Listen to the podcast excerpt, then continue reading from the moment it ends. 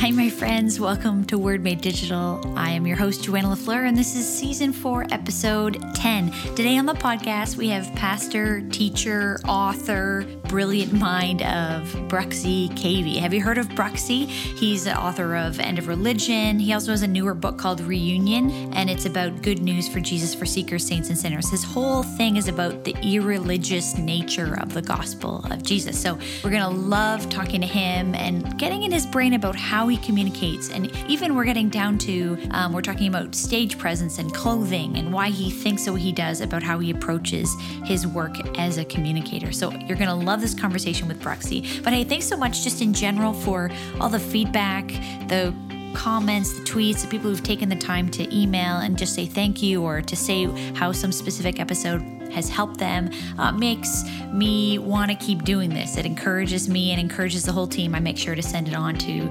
partners and team members just to uh, let people know that there are real people out there like you who are listening and being impacted by this work. And Word Made Digital is. Um, is helping you in your work and your ministry and your life. So that's the whole point. Hey, if you want to connect to this community, check out the Digital Church Facebook group. Uh, there's a link down in the profile, but it's facebook.com slash group slash word made digital, or you can just go and search for Word Made Digital or Digital Church in Facebook, and you're going to find us.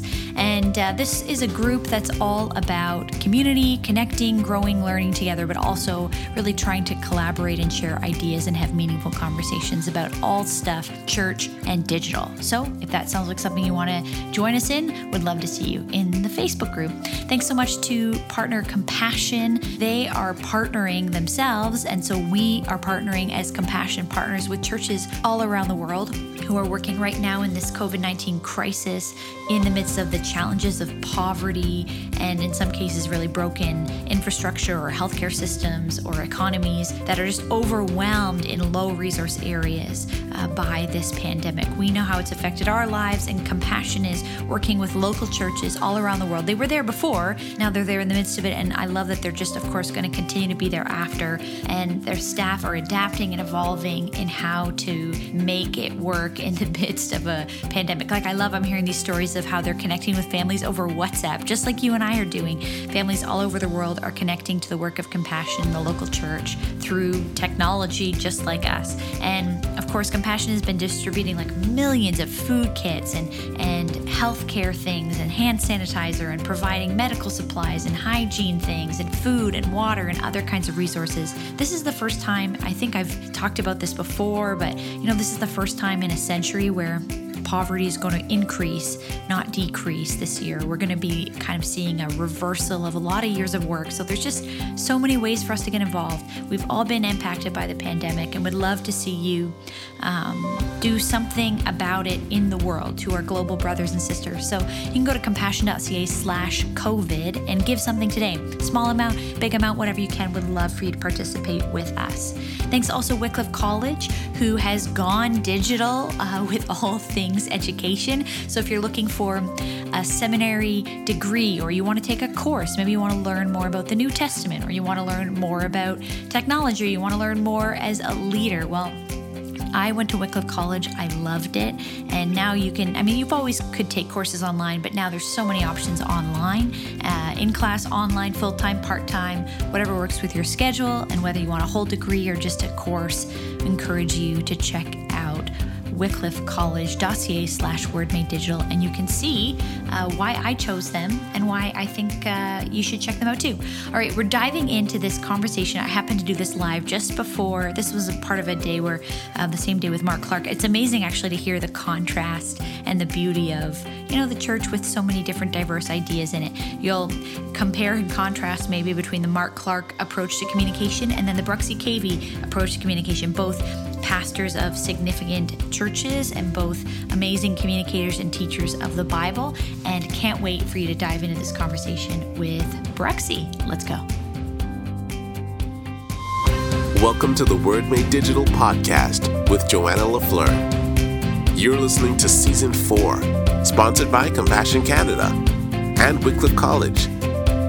Made Digital brings you interviews with Christian creatives and communicators to inspire, challenge, and equip you in your own work. The church has the best news in the world, So we want to help you be the best communicators in the world. Here we go.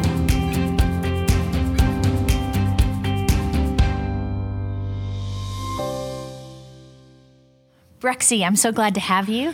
Thank you, Joanna. This is a privilege. Uh, we're on Word Made Digital on this podcast, um, really speaking to creatives and communicators. And so a lot of people um, who are communicators, um, they're coming from all over the world to listen to the podcast. So first, could you just, who are you or what's the context in which you're a communicator? Sure. All right. Yeah, I'm more than just a guy with a weird name. So my name is Bruxy, and I am uh, the pastor of a church in the Toronto area called the Meeting House. Our tagline is the Meeting House, a church for people who aren't into church. And we have tried to create a safe space for spiritually curious people to come and ask questions. Um, we are a church that's grown over the years, so we're we're a few thousand people now. Another odd thing about us is that we are a multi-site church, so we have 20 campuses at this point in time where we share the teaching via video across all the campuses. And so from the outside looking in, you might think we're a we're a large, you know, mega multi-site church. But from the mm. inside out, what's important for us is um, we see ourselves as a house church movement. We mm. have we call them home churches, and uh, we have over hundred home churches spread out over the area. And so that's how we keep it small and relational. And the discussions in home church are tied in with the teaching on Sunday, which is a, a communication value for us that questions should be welcome. And so on Sunday, we have Q&A as part of the teaching. Just we, I think that holds high symbolic value to say church should be a place where you get to ask questions.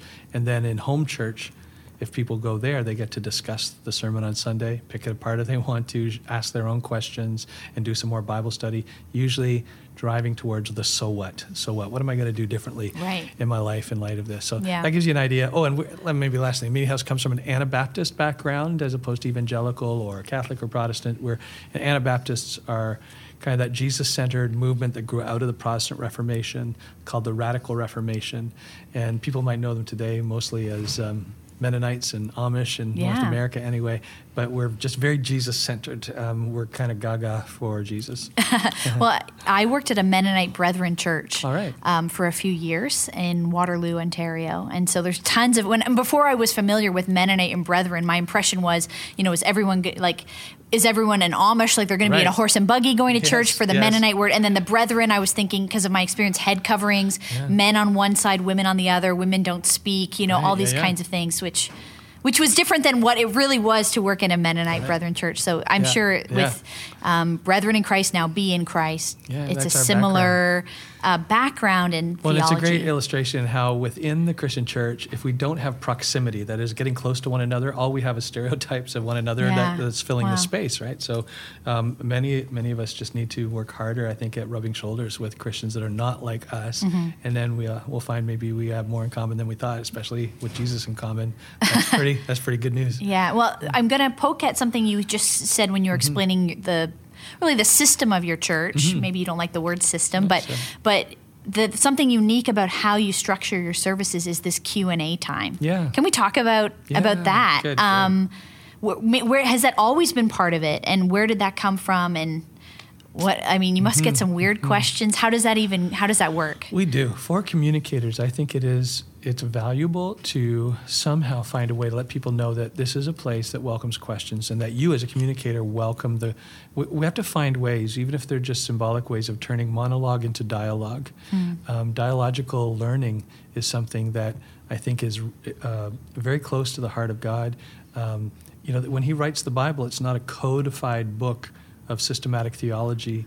Um, you have leviticus but aside from things like that you have story.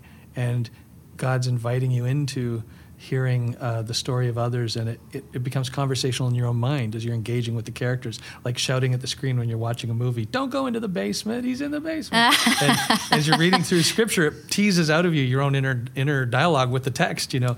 And um, and so I think God finds a way of turning monologue into dialogue mm. through narrative. And and so when we teach to somehow do that, I think, is going to be important.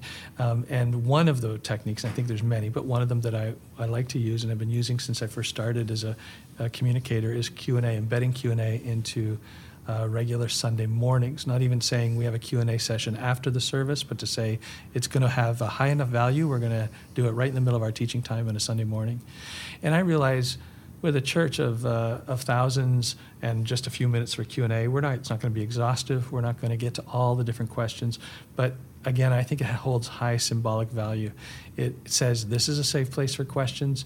Uh, part of our spiritual expression should not just pretend to be pretending we have all the answers, but asking questions. Mm. Sometimes when people ask a question of me and I say, I, I, I, don't know, but that's a great question, I should go and research it, I get some of the best feedback from that. Huh. People say, I just love how you said you didn't know. That, that models for me that the pressure's off and the questions will have value whether or not we always have the answers. Yeah, well, and I think that's the big fear when someone's mm-hmm. like, well, if I let someone ask questions publicly, mm-hmm. first of all, you can get some weird Yes. Uh, or people who have, I shouldn't say weird. Well, there is weird, but what weird. I also mean by that is, you know, people's emotional stuff that's yeah. coming out at you, yeah, their their own issues. Even worse than weird is you get aggressive. Sometimes. Maybe that's people yeah. who are, you've triggered something in what you've said that they disagree with. Christians don't haven't learned how to disagree well.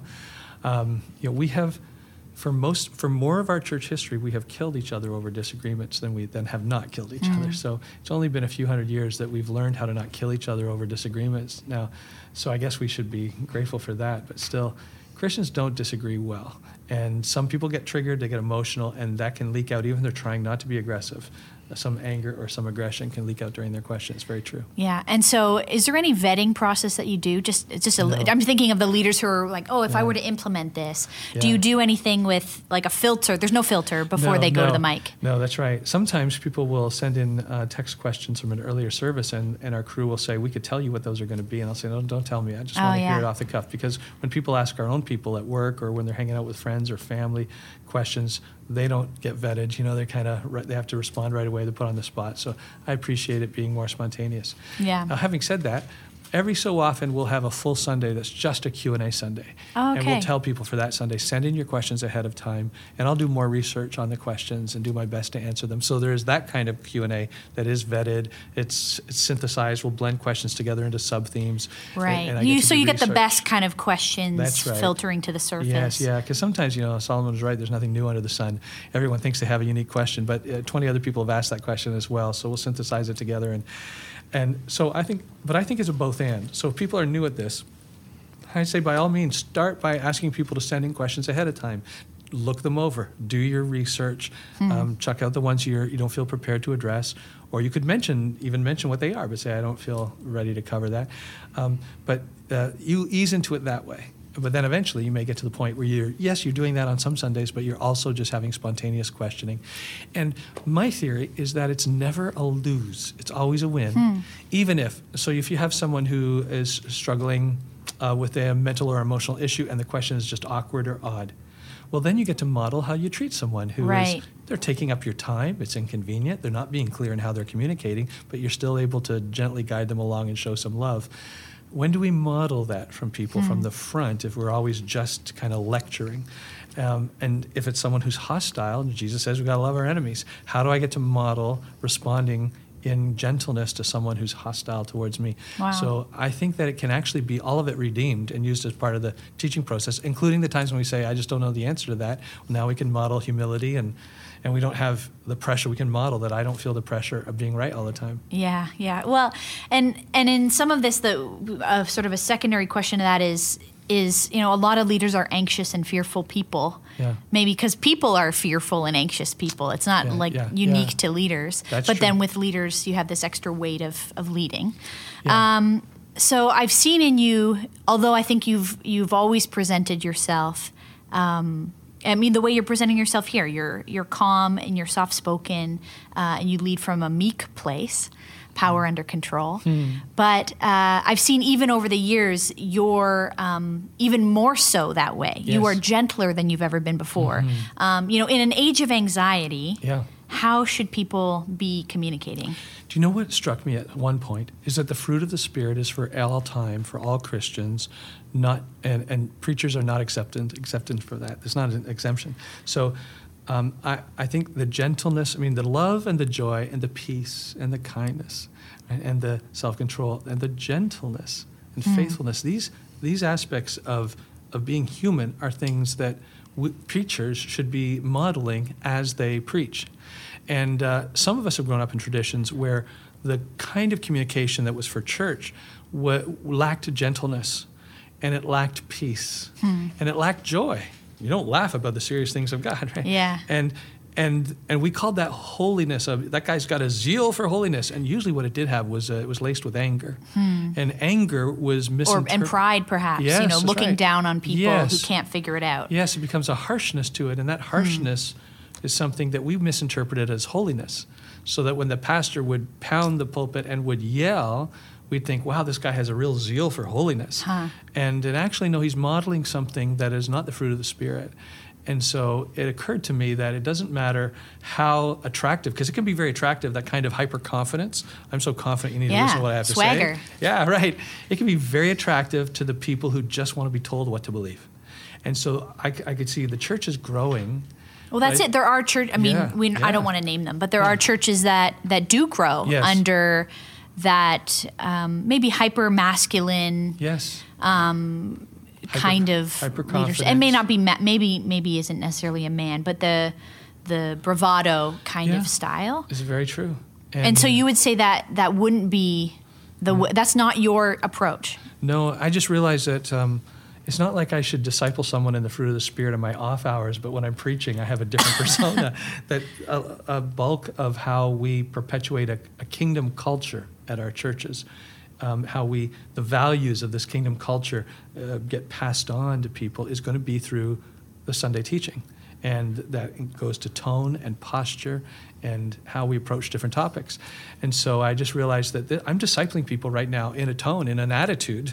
And if it's not the attitude of the fruit of the Spirit, then I am not teaching appropriately. Wow. Um, so that's so I've really you know asked Jesus to help me um, model the fruit of the Spirit every time I'm having a conversation one on one, or when I'm teaching to thousands. It, it should all be the fruit of the Spirit. Wow. Well, I mean, there are days, of course, that you are angry. I mean, everyone. We are angry or frustrated or Mm-hmm. Yeah. prideful, or Yeah. some some emotions can be. Um, they're they're very real. There's, we can be angry. Yeah, yeah. Um, but then, what do you do with that? How would you, if you, whatever? I mean, you're, you're the nature of Sunday comes every week. You're Yes. preaching a lot of those Sundays. Yeah. How how do you be authentic, but also put some of that in its proper place? Right, right. And you have to do internal work to. Yeah. Um, I want to be the follower of Christ that I'm inviting other people to become, Mm. and not just put on the show of humility or gentleness. Um, but it is challenging because uh, in the New Testament, I found that the word orge, which is the Greek word for anger, is almost universally uh, seen as sin when it applies to humans Hmm. and righteousness when it applies to God. Interesting. Uh, when it applies to God, it's called wrath, and it's the emotion associated with judgment, and He's the judge. And when it's applied to human beings, because it's the emotion associated with judgment, and we should not judge, um, it's seen as sin. And when I say that, I know there'll be some listeners, if they know their Bible, who will say, well, what about be angry and sin not in Ephesians 4? And I know their minds would go there because it is the only verse in the New Testament that says it's possible to sin, to, to be angry and not sin. That's Ephesians 4.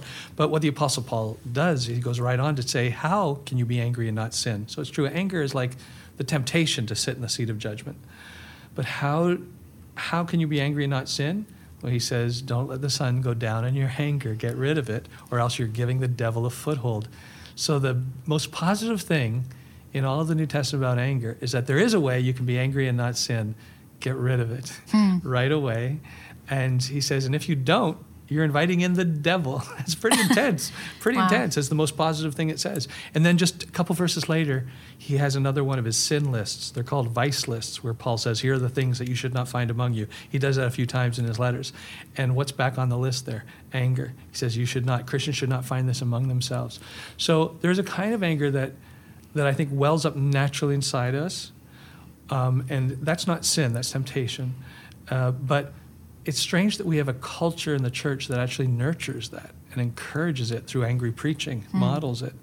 I think that would be similar to finding someone attractive is a temptation, but it would be strange if we had a culture that nurtured lust and said you should well, go we do. It. We do have a culture yeah, that right. But nurtures. it- yeah, I mean, you mean in the church yeah, though? in the church though. That's right.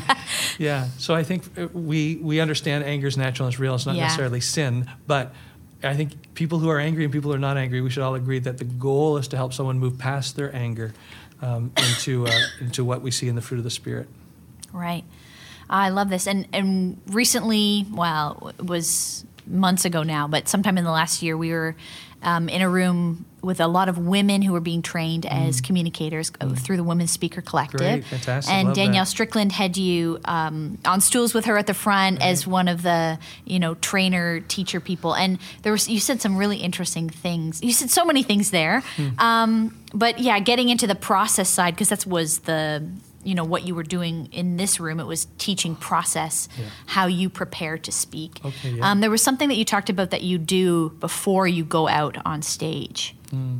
Uh, what's what's that? What's your pre-game ritual? Um, you know, part part of uh, I mean, there's probably a, a number of things, and I don't necessarily remember exactly what you heard me say then, but I can think of one of the things is, uh, is I really ask God to help me love the people I'm about to talk to, um, and some of that happens before I go out on stage, but it, some of that happens after I go out on stage, just before I open my mouth to speak, hmm. to take a deep breath and look around, and to see some faces, and to let those faces be representative of all the faces that are there and to just experience a moment of their worth, of their value. To say, well, I've just noticed three or four faces, and these are image bearers of God, infinitely precious creations, and I get to be in the same room as them, and we're about to learn something together. This is a real privilege. Wow. And I, and that helps me because I'm a naturally nervous person. I'm an introvert, and that helps me get pushed past my introversion and say, you know what, Bruxy, it's not all about you and being nervous and having to succeed and making sure you impress when you teach and not making a mistake. Um, it- it's really about this shared experience together, and so honoring just the people who are in the room with me in that moment kind of frees me up from not being so nervous and making it all about me. And together we can focus on Jesus, and then I'm I'm good to go. Yeah. Well, I have a couple more questions mm-hmm. for you, but one of them uh, is a question I've never heard. I've never heard you talk about. It's possible that I just haven't had access to it. I'm curious about the style that you bring to stage. What I mean is, like, you're literally your your clothing. Um, people who haven't seen you before, you have a really distinct fashion sense. Maybe you'd say it's a lack of fashion, Yes, right, whatever right. it may be. I, I'd love to get in your head a little because um, certainly more for women than for men. Yeah. But what we wear matters Sure. in the sense that it's part of what we're communicating. And you know, you have long hair. I mean, I'm just Yeah, describing for people sure. who've maybe never seen you. Make Oh, sure to go check out like kind of an- Bruxy's style. I had a newspaper article describe me as a blonde, beefy biker type. Another new article said I'm a cross between Willie Nelson and Santa Claus. So I'm like that overweight hippie dude. yeah. Yeah, you are like a hippie. Yeah. And I mean, I don't know, would you say that's an intent? I'm just curious, is that a choice uh, you've made? is that yeah. you just don't even think about it? I mean, Right. What does, how does that help and not help Yeah, sure. what you're it's doing? a combination of two things. I think if someone says, "Oh, I don't put any thought into how I dress," is is probably unaware of how much we even subconsciously Yeah. do care about how we look, Yeah. even if we care about looking like I don't care about how I look. And I think some people are intentional about that.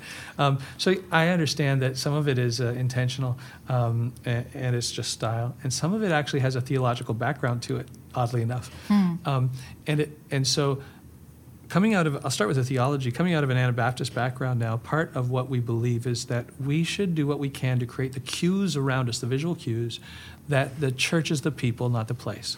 So in many of our churches we don't have any iconography. There's no stained glass windows. There's no cross at the front. We don't want to give any sense that you've now entered holy space. There's no altar you know big table at the front as there are in some churches this is not a replica of Old Testament sacrificial space. This is not a, a, a sacred space. The sacred space is the space between us as people, the body of Christ. And so that's why early Anabaptists, uh, as they met in homes or in barns or in caves or in the woods on the run from their persecutors, that was okay from them because they said, we don't need to find sacred space. We don't need to build a building. Um, and so part of that is even how we wear that uh, we, are we dressed that we don't dress any differently on sunday than we would any other day of the week. And as pastors we don't dress in any way that would set us apart from your average person um, so we have lots of people who wear suits and ties to church on sunday at the meeting house and we have a name for them. We call them visitors. They're usually new. Um, but that idea of getting dressed up for church is an older religious concept that co- that misunderstands the nature of the kingdom that that we have to get dressed up for the king was always my, my parents would always say and my grandparents too would say listen if the queen came to visit you would dress up your body and we're going to meet with the king of the universe. And i say that's so true. And the new testament says therefore this king of the universe wants us to dress up up our hearts. We're to be clothed in Christ. We're to be clothed in humility. The New Testament, all the clothing verses for dressing up in the New Testament are about dressing up your heart. And then James talks about your physical appearance and he talks about dressing down. Rich people shouldn't dress up, he says, because poor people, you'll create a status. And It poor divides you. divides you. and poor people. people can't dress up to look the same, so the rich people have to voluntarily dress down. You got to dress casual for church in order not to separate yourselves into two different classes. Um, so, so some of it is theological that I want to model that from the front that this is just a safe place. This is a come as you are party, and and I can say that with my mouth, but if I appear like I'm I'm kind of starched my collar and I'm dressed in a special way to go to the special holy place, that it's sending mixed signals. And then the other is that um, I, I am just kind of being myself, and I like my wife likes my hair longer, and Yeah. and I, and I'm I, I I'm just a sloppy. I like the casualness of being. Yeah, I like being casual. Yeah, yeah. I feel when I once I even tuck in my shirt, I feel like I'm not being me. I don't know why, why that is. Yeah, I mean, I know you're doing a wedding later today. Uh, you're performing a wedding. What will you? What do you wear to a will wear a wedding? suit and tie. Oh, you will. Okay, you do have one. because in the end, right? Because in the end, love would say, "I don't want to draw attention that I'm so out of context it makes no Right. Oh, sense." I see. And so when the pastor walks up to the front and everyone's dressed in suits and I'm in jeans and a t-shirt, then I'm actually just drawing attention to myself. I think in an unloving way. So I put on a suit and I will do for that for as a gift to that uh, bride and groom. But if it's a church where I'm actually hopefully setting the tone, I want to set the tone that you don't have to get dressed up. There's nothing. The special. The special thing here is not the place or our bodies; it's our hearts. Um, I'm curious to know, um, in a in our context, in our culture, Mm. um, and particularly when I'm thinking of the digital space, you know, you're speaking live to an audience, but then you also have a lot of people engaging with your teaching Yeah. digitally. How does that affect? What's your what's your philosophy around how that affects their interaction with you, Mm. their viewing of you, um, their engagement with the content, you know, et cetera? How is the digital space changed uh, Mm. or affecting what you do? Well, it's interesting because it pushes in two directions at the time. On the one hand, we might say, I, I do think about being as visual as possible in uh, communication. Is there any visual illustration or slide or picture that can help the teaching that will both help in person, I think, also digitally? It's a visual medium. But having said that, a lot of people listen to the audio version of the podcast and won't see a thing. Yeah, they don't know Um, what you look like. Right. And they're not going to see when I put up an interesting picture or a graph or um, and so so a lot of, so then I also have to care about my words describing enough what I want people to see with their mind's eye that someone who just listens to the audio podcast is is um, is going to get the whole message, the whole story. And so pushing it in both ways at the same time. How can I make it more visual visual but more verbally descriptive and it make it a both and is an ongoing challenge. So sometimes I just write a sermon like it would be a classroom lecture. The content's all there, but then I have to go over it again and say, how can I say this in a way that will make it mentally visual? And is there also some pictures or some things I can add in that actually does make it more visual? Yeah. And do you think that um, the screens make you connect more with people or separate you more from people? Yeah, well, Maybe it's not that binary, but I'm curious what your philosophy is on that. Um, what's interesting because we're such a screen culture that when I'm teaching live and I'm standing right in front of people, I'm looking at them. Sometimes they're not looking at me; they're looking to the left and the right where we have two large screens, Yeah. and they're watching me on the screens in front of them, even though I'm right there. Um, so people are comfortable looking at a screen, and if it if it makes the image larger and it's easier to see, um, then I think that's that's great. That's fine. For me, um, anyone who thinks that the sermon on Sunday morning is the is the totality of discipleship is not living in community. So whether it comes through a screen or uh, or they're just looking at me one on one, that's playing its part. It's one aspect of discipleship, but for me, the really interesting thing is then what happens afterwards. How do we take this message into community? How do we dissect it, apply it to our lives? And am I getting into those groups and being a part of that conversation? I think that's a really important thing. Yeah, I mean it's it's a, a church based not around Sunday, Yeah. which is for a mega church a different kind of a model than Mm-hmm. a lot of others. And maybe you don't even like Mm. the word mega. I know you've sort of said in the beginning you don't view yourselves as a mega church. It's Well, maybe- house church movement. True, but in, in yeah, I mean, maybe in American um, numbers, we're not a mega church. Maybe in Canada, you know, 5,000 people is a mega church. But Yeah. um, but yeah, it, I mean, it's kind of both and. Uh, on Sundays we look that way, but we, the, that the conversation. There's this line from an author named Larry Crabb. I love. He says, "Real church happens when you turn the chairs to face one another." And I go, oh, that's beautiful. So it's not just this kind of artificial, everyone facing the same direction with the paid professional holy man or woman at the front. It's, it's actually, okay, that's part to play. But let's not kid ourselves and think that's the fullness of church. Mm-hmm. Now, when we turn our chairs to face one another, we get involved in each other's lives. I think that's when it really becomes authentic. And if that's happening regularly, you know, some churches will say we have a we have church on Sunday and then we have a small group program. I think we should shift the emphasis and say we have church in small groups. Oh, and we also have an optional Sunday morning program if you want to come and hear a lecture. but that's really the optional icing on the cake. You know, even though culturally we think of that as church, New Testament that's not church. What's happening in the homes in each other's lives that's church. So, I mean, in the same sense of of trying to uh, de-emphasize yourself, I think in a lot of ways. I know. Um, just because some of my friends are, are part of your team, um, um, you sh- you're sharing more and more. You're sharing the teaching. What are some ways that you're maybe it's maybe it's aspirational, like it's happening in the mm-hmm. future, but you're building something to develop more communicators. What are some things you're doing, or people who are listening to this podcast, you know, are thinking like, I want to be developed as a communicator. What are some things Yeah. that you're kind of building around that? Okay, yeah, sure. First of all, for people who are just starting out, I encourage them to preach someone else's sermon. Okay. Which might sound weird.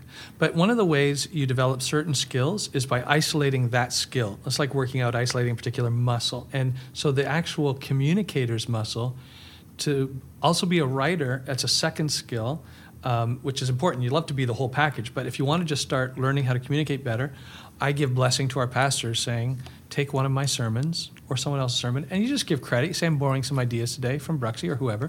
Uh, but then, and you can make it your own, the illustrations and other things, you kind of, you, you, shift it to become your own. But the primary research and writing of a sermon takes someone else's. I love some of the best singers in the world, like, say, Frank Sinatra, has never written a song in his life. He, he's a singer.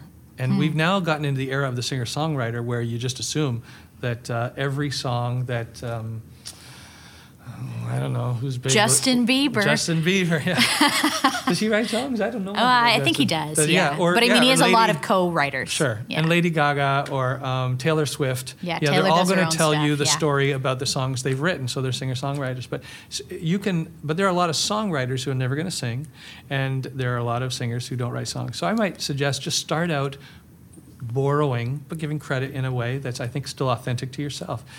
Then uh, when it comes to research. Um, I just think I I love to research and dig in. I encourage people dig deep. Um, but then after you after you write that initial pass, which is the content, what you've researched, then go over it again from the standpoint of who's going to be listening. And sometimes what excites you is not going to excite them. So you have to imagine the people you know, hopefully you're in a relationship with, you're going to be talking to. And that'll, what I do is I write like a three hour sermon for to start. And then I start to, um, I've heard the phrase, I start to kill my darlings, my precious little children that I, all these ideas I've worked on, I just have to start letting them go. Right. And say, this impresses me, but it's not going to impress anybody else, and no one will ever hear this. So I start with a bulked up content sermon, and then it's easier to start just thinking relationally and saying, no, what, here's what I won't say, here's what I won't say, um, so I don't cram too much in. And that's always very difficult because of pride. I've done the research. I want everyone to hear how smart I am, you know? Yeah, yeah, I love that. Uh, the killing, kill your babies or Yeah, kill your yeah, darlings. yeah. I've heard that before. Or maybe, or oh, this is not just a. This is maybe for. Uh, I found in my own communicating sometimes it's like, oh, this is maybe just between the Lord and I. I needed to learn Yeah, this, right, but for this good, day, it's not good, for everyone excellent, else. excellent. Maybe the Lord wanted it me to my own Yeah, little I- nugget. That's a good point. That's good. Nothing goes to waste. Yeah. Yeah. And then I love now to develop other teachers within our context. Uh, we have some, so I have some younger pastors that I'm also who have moved on from just kind of preaching the occasional sermon to teaching more regularly, and um, you know, preparing their own messages. And in that case, I'll meet with them beforehand at the first stage. Just meet before, walk through it. I get to be their audience member and tell them what I think is connecting with me and what is more of I can tell this is your darling and you need to let it go Yeah. and process that and then be present when they deliver it on a Sunday. Hmm. We have three services and the value of that is that after that first service, no matter who's speaking, and certainly I go through this every week, we have a team that sits around and picks it apart and says, You thought you were impressive in point number three, but point number three is boring. and, and, you know, we got to hear this, and it just puts our ego in the right place. And um, and so after that first service, we kind of revamped the message with a really quick scrum. Where even after Wow. we've been working on it as a team, it still gets pummeled, and um, and then we have two other chances to to work it out. And um, so I'm doing that with other teachers who are young and learning and growing, and um, it's lovely to be a part of that. Wow. And then, then we've got Danielle Strickland who comes along and she's already she's ready made. She's ready to hit the ground. She, you know, she doesn't need development. She's developing us, and it's just really cool to have all these different levels of expertise and experience. Yeah, Bruxy, you're a delight. Nice. I love anytime we we get to chat because I find it so refreshing to hear um, your approach to communication and to leadership, and just very grateful for you being a part of the Canadian space, and of course internationally. You know, I just was in the UK very recently, and you know, recognized that some people there were listening to your content. So your content goes beyond certainly, but Oh, cool. I'm grateful that you're here in our nation. Where, if people want to find you or find um, you know your content, Yeah. where, where where should people go? Sure. Three things. Number one, social media. With a name like Bruxy Cavey, I've got to be easy to find. So uh, whether it's uh, Facebook or Twitter or Instagram or whatever, you can look up Bruxy. Um, secondly, my website is bruxy.com. When you have a weird name, you might as well use it. Bruxy.com. And then our church website is themeetinghouse.com. All one word, themeetinghouse.com, and all our teachings there and resources. Awesome. Thanks so much. Thank you. This is a real privilege. Appreciate it. Brux, thanks so much for that conversation. It was just so fun to sit down with him in early March um, before the world turned upside down, before his own ministry turned upside down. And it's amazing to see uh, that what the Meeting House has been doing um, in response to all things pandemic, how they've gone online. I encourage you to check out the, the church and their website um, just to see how they're doing it and how they're mobilizing people in really meaningful ways all over the community to serve, uh, to get together in really creative ways, and uh, to do church. So next up on the podcast, Rebekah Lyons is going to be on with us. She most recent she's an author, speaker, part of Q, uh, many other things, but most recently she wrote a book called Rhythms of Renewal, and I want to dig in with her a little bit about um, this very timely topic of renewal, um, rest, restoration, connection, and how to create in like a busy, noisy digital world. So um, can't wait to dive in with her next week on the podcast. Thanks so much to Compassion and to Wycliffe for partnering. Compassion.ca slash COVID is where you can donate any amount. A timely donation right now uh, is so helpful to support what they're doing around the world. The church is rising up and we want you to rise with us. So would you come and consider sponsoring? Partnering with compassion at that website. Links down in the show notes of course. Wycliffecollege.ca slash word made digital is the other place i want you to check out if you're looking at growth uh, in discipleship growth in leadership and maybe an entire program or course of master's studies or doctoral studies you want to take. Check out wycliffe college and finally the digital church facebook group. I would love to see you join us there and join those conversations as we continue to grow the community connect grow learn together. See you next week with rebekah lyons Thanks for listening to the Word Made Digital podcast with Joanna LaFleur. If you like this content, hit subscribe so you don't miss an episode, rate it, and share this episode with your friends. Head over to wordmadedigital.com for more free tools and helpful content for creatives and communicators. We love helping you communicate the best news in the world.